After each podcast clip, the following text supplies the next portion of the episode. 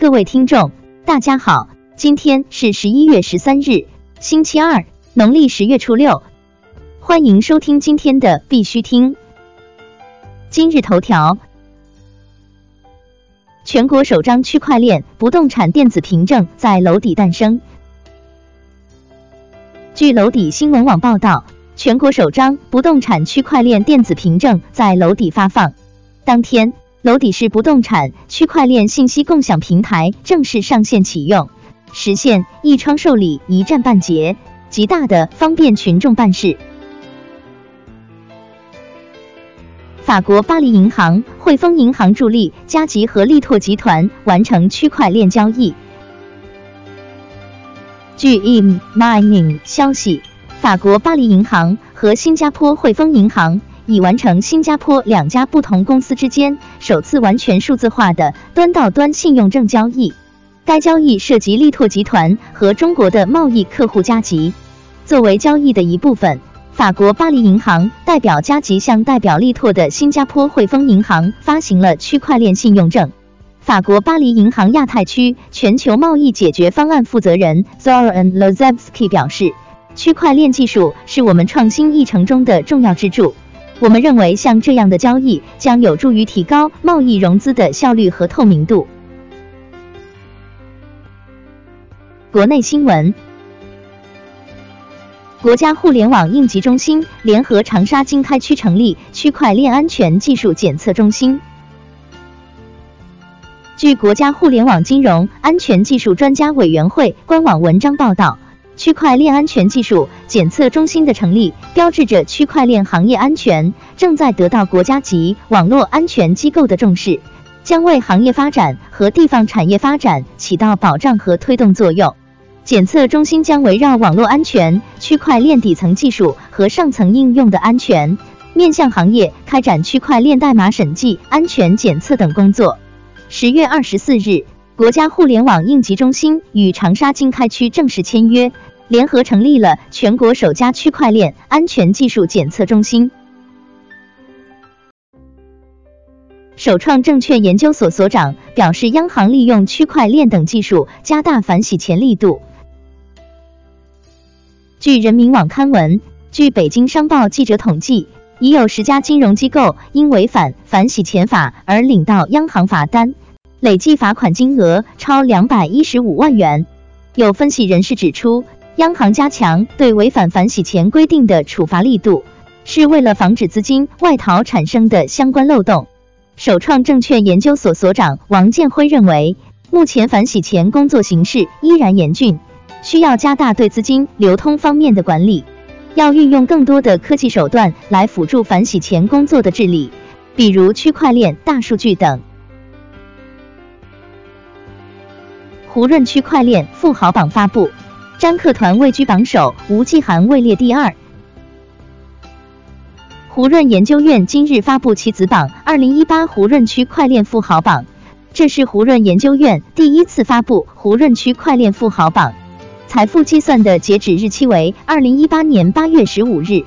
数据显示，比特大陆三十九岁的詹克团以财富两百九十五亿元位居榜首。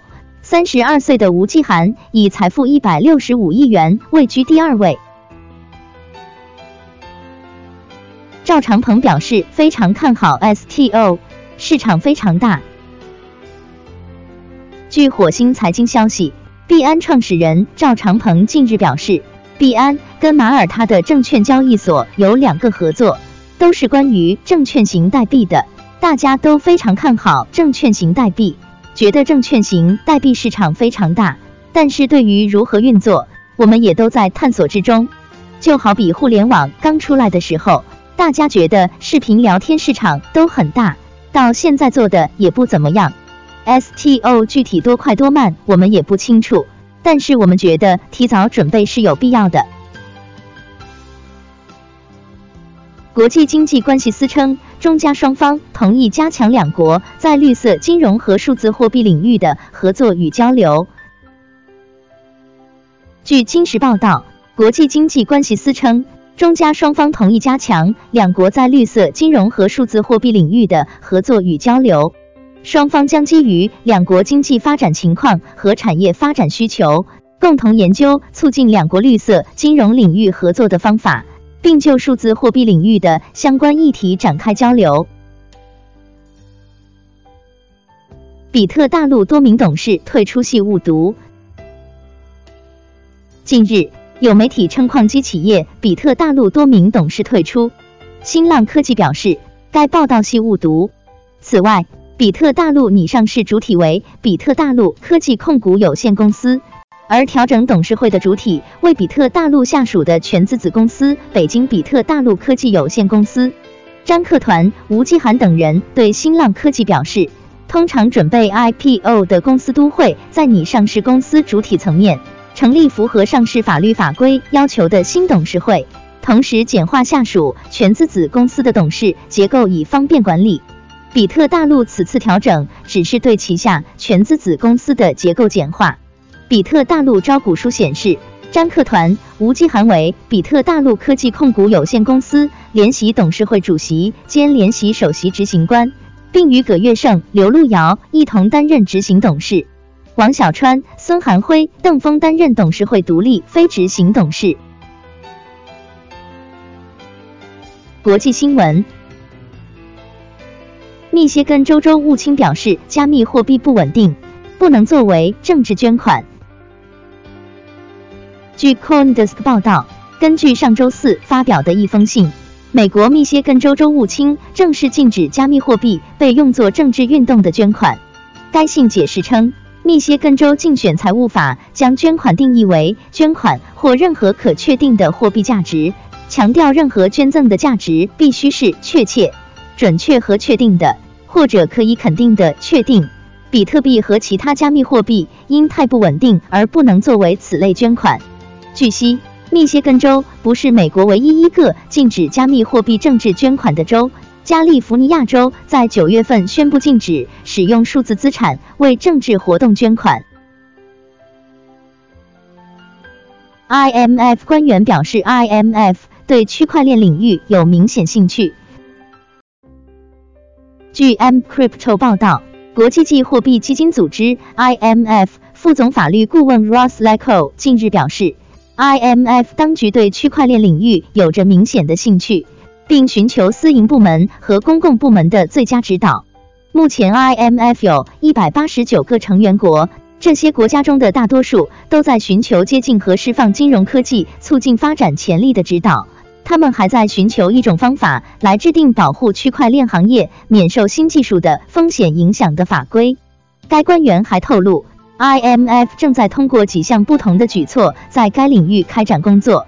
IMF 对区块链行业和技术进行了活跃研究，并有出版计划，也已发表了关于加密资产的重要研究。壳牌等石油巨头推出能源商品交易区块链平台。据独立新闻机构 SNP Global Platts 的报道，主要石油公司 BP。壳牌和 Equinor 已与大型银行和贸易公司联合推出区块链驱动平台 Vect，用于能源商品交易。除上述三家石油公司外，Vect 还包括 ABN AMRO、ING 和 Societe Generale 银行，以及 Gunvor、Koch Supply and Trading 和 Mercurial 等交易公司。毕马威宣布与运输联盟中的区块链合作。据 Prince Wire 报道，毕马威会计师事务所昨天宣布与运输联盟区块链 Bytar 建立合作伙伴关系，旨在发展运输行业的区块链标准。毕马威美国区块链负责人 Aaron Gosh 表示，即使技术取得重大进展，物流运输系统仍然脆弱且费用高昂。区块链可解决这些问题，并取代运输行业依赖数十年的系统，同时提高核心业务，包括供应链的透明度、速度、可靠性和信任度。奥地利政府支持区块链癌症筛查工具研究。据 Cointelegraph 报道。奥地利政府正在支持一家利用区块链检测疾病的英国癌症研究公司 lancer Scientific，作为推动区块链技术发展的一部分，该公司开发了一种用于检测多种癌症类型，并通过区块链上的记录智能筛查结果的设备。产品的目标准确度是百分之九十。今天的必须听新闻播报就到这里，更多信息敬请关注我们的微信公众号“必须听”。感谢各位听众的支持。祝大家度过美好的一天，明天见。